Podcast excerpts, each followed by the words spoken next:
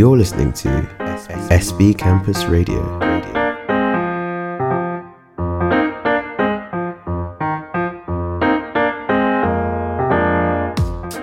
שוב, שלום לכם, אתם כאן על פילוסופיה בגובה העיניים ברדיו S B Campus. אני אומרי דינור, ואנחנו נמצאים בחלק השלישי של השיחה עם דוקטור גילי גופר ממכון בן גוריון לחקר ישראל והציונות, כאן בקמפוס דה בוקר.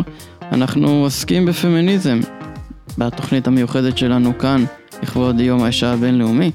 בחלק הקודם של השיחה עסקנו בגל הראשון של הפמיניזם, שהתמקד במחאה או המאבק הפוליטי למען זכות הצבעה לנשים, וגם ביכולת של נשים לבטא את עצמן וליצור ולקחת חלק בתרבות ולא רק בפוליטיקה. ובחלק הזה של השיחה אנחנו נעסוק כבר בגל השני של הפמיניזם, שמוסיף ומשנה ביחס לגל הראשון. אז גילי, שוב, תודה שבאת וברוכה הבאה. בואו בעצם נמשיך, דיברנו על גל הראשון של פמיניזם, דיברנו באופן כללי על ההיסטוריה ועל הרקע. מה זה הגל השני הזה, איפה הוא נכנס לסיפור וכו', מה הוא מוסיף? הגל השני, קודם כל צריך להגיד, הוא חלק מה... התעוררות הפוליטית הגדולה של סוף שנות שישים באופן כללי. אבל הוא מעניין במיוחד, אני חושבת. הוא מעניין במיוחד כמה סיבות שאני אזכיר. קודם כל, הזכרנו סיבה אחת בגלל ההצלחה. אבל uh, הוא, הוא מעניין מסיבות נוספות, אז uh, אני אתייחס לדבר הזה. מה, מה הסיפור של הגל השני? אם להגיד את זה במשפט אחד, נשים מתעוררות ומבינות שהזכות הפוליטית לא, לא מקנה להן שוויון. שהן סובלות מאי שוויון uh, מתמשך, למרות שיש להם את הזכות ללכת לקלפי ולהצביע ולהיבחר לפרלמנט. למרות שיש נשים בפרלמנטים, יש נשים שרות, יש נשים בכל מיני מקומות, יש אי שוויון עמוק ברוב החברות, בכל החברות. זאת אומרת שאנחנו כבר מגיעים לשלב של נשים לא רק יש זכות לבחור, אלא גם זכות להיבחר, והן מתחילות לכהן בכל מיני תפקידים ציבוריים, כולל תפקידים בכירים, נכון, ראשי מדינות וכולי. אני, ו... אני אפילו אגיד את זה קצת יותר מובהק. במובן הזה, הקטע שקראת ממילת הוא קלאסי בעניין הזה, אומרת, תראו, יכולת לבחור להיבחר, אבל עדיין כל המשטרה וכל הצבא, וכמעט כל הממשל, הוא בידי גברים, mm-hmm. באופן מובהק. אז מה, מה קורה פה? זאת אומרת, איך אני יכול שישמעו אותנו עם כל החלקים הכי מובהקים של החברה בידי גברים? זה, זה האמירה. Okay, okay. אבל למה אני חושבת שזה יותר מעניין? כי התחלה של זה היא בתוך הארגונים שנאבקו על זכויות אדם. הרי סוף שנות ה-שישים, זה המאבקים הגדולים של זכויות האדם, בעיקר סביב זכויות שחורים בארצות okay, הברית, אפריקאים okay, בארצות okay. הברית, אבל גם סטודנטים בצרפת וכל צעירים. Okay. דני אדום, מהפכת שישים ושמונה. אבל נכון שזה בעיקר סביב ארצות הברית וסביב ארגוני זכויות אדם. Okay. ומה שקורה זה ש... נשים נכנסות יחד עם גברים לתוך הארגונים האלה, המחאה וכולי, והן מגלות שמנתבים אותם באופן מובהק לכתוב שלטים ולעשות די. כלומר, אין, נקרא לזה ועדת קישוט של הכן, של הסניף. יש אמירה כזאת, אישה היא הקושי של העולם. כן. Women is the nigger of the world. כן. במובן הזה, לא שומעים אותם. יושבים במעגל, מדברים ולא שומעים אותם. מה שהן אומרות לא נכנס אל תוך השיחה. לפעמים מישהו לוקח את מה שהן אומרות, והופך אותו, את הדברים האלה לשלו. אז איך אפשר להסביר את זה? הרי השיח על שוויון זכויות קיים. המודעות לדבר הזה כבר קיימת. מה חסר פה בעצם? קודם כל, אם מסתכלים רגע על שנות ה-שבעים, נניח בישראל זה נורא בולט. בעצם כבר הגענו לשוויון. אז זה המצב, אז כנראה שזה מה ש... אם תחשוב רגע על מיל קודם, אוקיי, מיל אומר, אם ניתן להם, הם יוכלו. אז ליברלים בתקופה הזאת יכולים להגיד, נתנו להם, הם לא יכולות. קל מאוד להגיד את זה, הנה יש להם זכות לבחור ולהיבחר, הם יכולות להיות, והנה, הם לא, הם בוחרות לא, כי עובדה. הן נכנסות לתוך הפרלמנטים, לא בכך משנות את כל החוקים, רק חלק מהחוקים, נניח על אי שוויון בשכר, נורא קל להגיד את זה. הן לא מבקשות. הן לא מבקשות את מה שמגיע להם, הן לא יודעות להילחם על מה שמגיע להם, בוודאי בתוך עולם תחרותי, הן לא תחרותיות וכו' וכו'. זה, זה המקום. אבל באות נשים ואומרות, אנחנו יכולות, אבל לא מאפשרים לנו, אנחנו, כל נקודה שאליה אנחנו באים, משיגים אותנו אחרונית, לא שומעים אותנו. אני קופצת קדימה, אבל אני חושבת שזו דוגמה טובה. יש מה שנקרא מבחן בכדל לסרטים. אוקיי. זה לא מבחן ששואל אם סרט הוא פמיניסטי או לא, אלא אם יש בו בכלל ייצוג של נשים. בכדל זה אישה שהיא יצרה את המבחן הזה. אוקיי. האם בסרט יש יותר מאישה אחת, ואם יש שם נשים שמדברות אחת עם השנייה, לא על גבר אחר. אוקיי. על גבר. זה כמו מבחן בוזגלו של הפמיניסטיות, או משהו בסגנון? משהו כמו, אני לא זוכרת את האחוזים, אבל מעל שמונים אחוז מהסרטים המיינסטרימיים, פשוט לא עוברים את זה. תעבור עכשיו בראש את הסרטים המיינסטרימיים שאת מכיר, מקזבלנקה ועד אימפריה מכה שנית. כן. לא עובר, לא עובר. זאת אומרת שהגבר תמיד נמצא שם איפשהו במרכז, והאישה היא...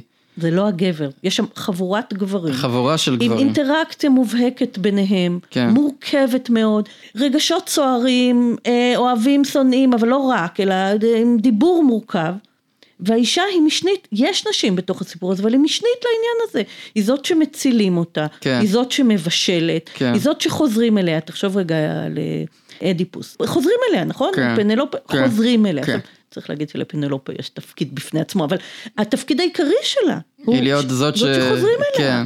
כמו נערה ג'יימס בונד של פעם. כן, בדרך אחרת. אני לא נותנת את הדוגמה הזאת. דרך אגב, אם ניקח סרטים בתקופה האחרונה, שיש יותר ויותר הקפדה על זה, כי המבחן הזה הוא מבחן ידוע יחסית, בהוליווד, אפילו וונדר וומן, וונדר וומן יש בו שני חלקים, החלק הראשון לגמרי עובר, החלק השני לא עובר בכלל. זאת יש שם, מי שראה את וונדר וומן יודע על מה אני מדברת, ומי שלא רואה, שילך לראות אחלה סרט הנאה וזה. משלנו. ושלא לדבר על משלנו. עכשיו, למה אני מזכירה את זה? כי אני חושבת שקל להסביר דרך זה את השאלה ששאלת. תוך החברה האנושית של שנות ה-שבעים, מה שאומרת אישה, יש לו משקל נמוך ממה שאומר גבר. זה לא משהו שמישהו נותן עליו דין בחשבון. ככה זה היה כשהיית ילד, אז ככה אתה מתנהג גם כשאתה מבוגר, אוקיי? אתה רגיל שמקשיב למה שהגברים אומרים, אז אתה מקשיב לגברים, וזה קשור למבחן בכדל. מה שקורה, קורה בין גברים, נשים הן משניות. אם ככה, אז ככה כולם מתייחסים, ושאמת כולם מדברת גם על גברים וגם על נשים, אוקיי? זה לא שרק גברים לא מתייחסים למה שנשים אומרות, גם נשים לא מתייחסות למה שנשים אחרות אומרות, כי ככה החברה עובדת, והארגוני זכויות אזרח וכולי, הם לא בנפרד מהחברה. הם חלק מהחברה. נכון. ואז נשים כאלה שמקדישות את עצמן לזכויות אזרח, אומרת, רגע, רגע, רגע, מה קורה פה? אנחנו נלחמים, נלחמות על זכויות של זה, ועל זכויות של זה, ועל זכויות של זה. ומה איתנו? כן. מה איתנו?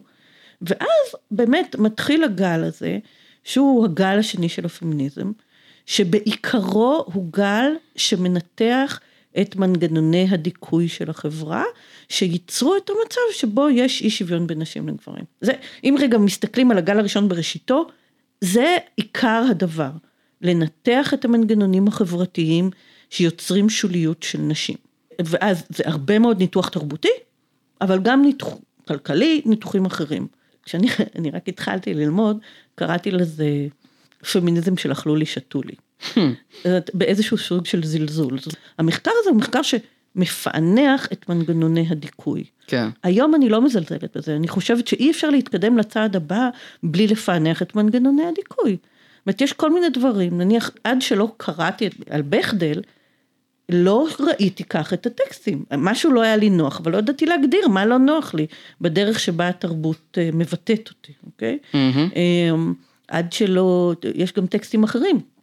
מיתוס היופי, שמדבר על, אה, על זה שנשים, לא רק שהן צריכות להיות יפות, mm-hmm. אלא גם יש הגדרה מסוימת למה זה היופי הזה, אוקיי? ונשים צריכות להתכוונן אל תוך ההגדרה הזאת. עד שנעמי וולף לא כתבה את זה.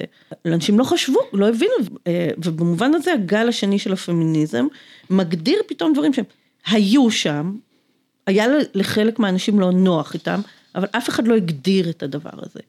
וחשוב מאוד להגדיר את הדבר הזה, להגיד זה מנגנון דיכוי, וזה מנגנון דיכוי, וזה מנגנון דיכוי, וזה מנגנון דיכוי.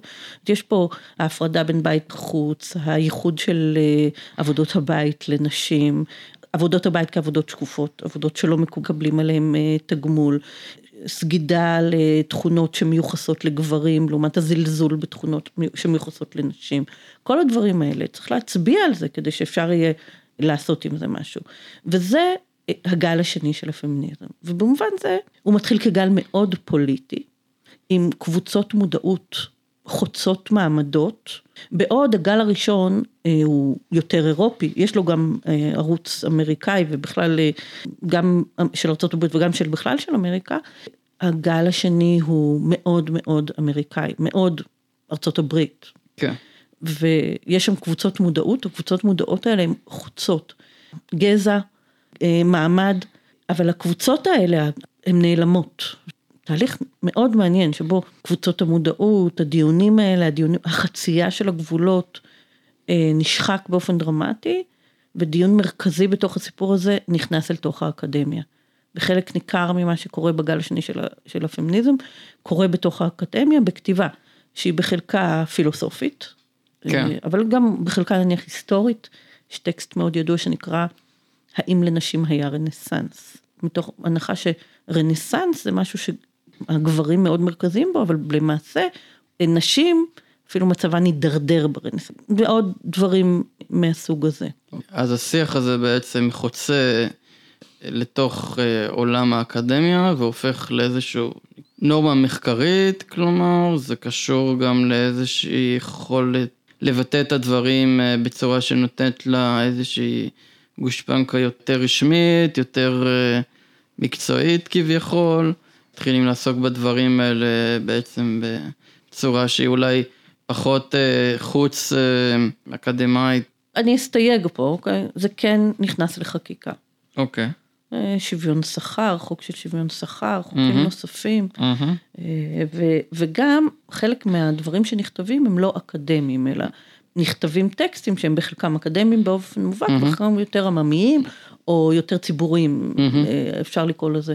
זה נכון, דרך אגב, גם בארץ וגם בעולם, באותה התקופה יוצאים טקסטים שקשורים למעמד האישה, נניח בארץ יצא טקסט, ספר שנקרא צל האישה, שמדבר על שאלות של נשים בחברה, אבל יש התרכזות בתוך כתיבה שהיא יותר אינטלקטואלית, בעוד הגל הזה מתחיל כגל שעוסק בשוויון במובניו הרחבים, הוא מתרכז בשוויון בין נשים לגברים, ולאט לאט עולה לשכבות הגבוהות באוכלוסייה, ומתעלם קצת ממה שקורה בשכבות היותר נמוכות, גם מבחינה כלכלית, אבל גם מגבלות אחרות שיש לאנשים ונשים בחברה.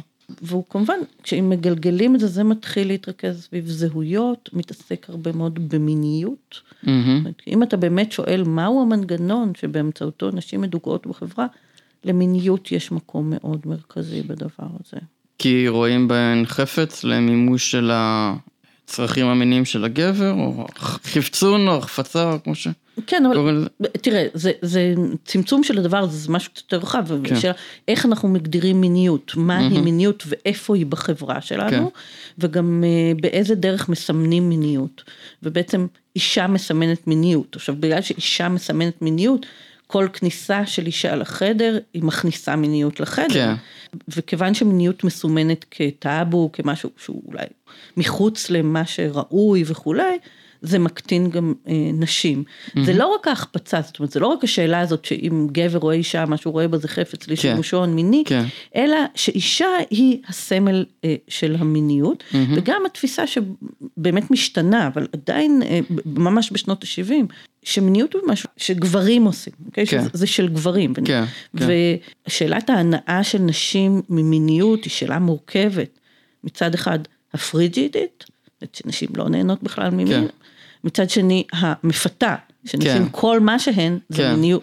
כן. ונשים כל הזמן צריכות לחיות בתוך המתח הזה, כאשר ברור שרוב הכתיבה על מין, מתרכזת בעונג הגברי. ברור. ומנקודת מבט גברית גם. אני מוציאה מזה, כאילו, יש את המחקרים המאוד מעניינים של קינס, בסוף שנות ארבעים, שנות חמישים, ויש את הדוח היית שהוא קשור לגל השני של זה, אבל באמצע יש גם את זוג חוקרים, שיש להם, הביאו תפיסה קצת יותר מורכבת, זה היה בשוליים, ובמרכז זה היה, המין זה משהו שהוא טאבו, שלא מדברים עליו, שהוא מחוץ, שהוא גס, שהוא נושא של בדיחות, ומין הוא דבר ש...